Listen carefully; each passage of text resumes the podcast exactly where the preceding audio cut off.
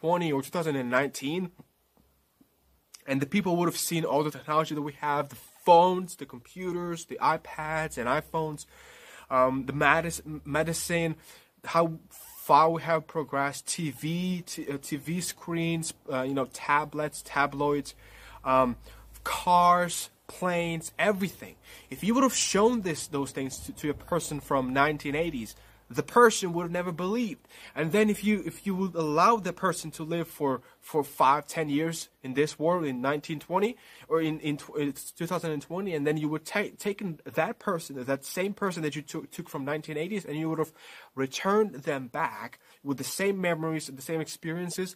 If that person would have come to people around and say, "Hey, I know." That this exists, and I know that this will exist, and this is the reality. People would have never believed it people would never believe it. So I'm sitting here in 2020 talking about the fact that, hey, eternity of living will not come. This notion, this notion that that technology will allow us to live forever is not is not real. There are limits. There are limits to the things that we can do. People think that because in 2019 we have and we had this huge technological uh, climb in terms of discoveries and inventions and production that all of this will lead us to becoming better and more and more functional and more and more internal. We will be able to live longer. But the truth is not what we think.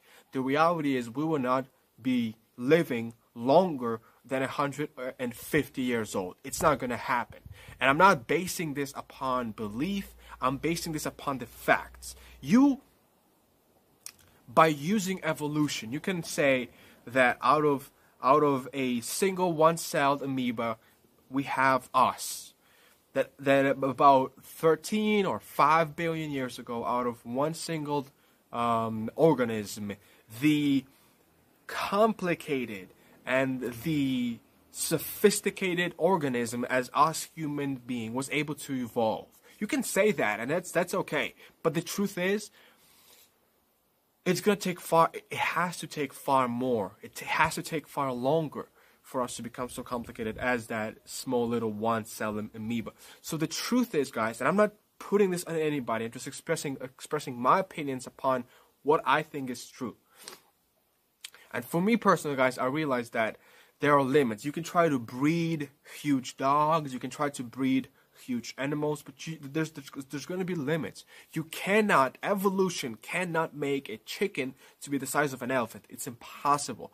No matter what circumstances you can put around that chicken, no matter what evolutional um, affection or or circumstances are going to be surrounding chicken,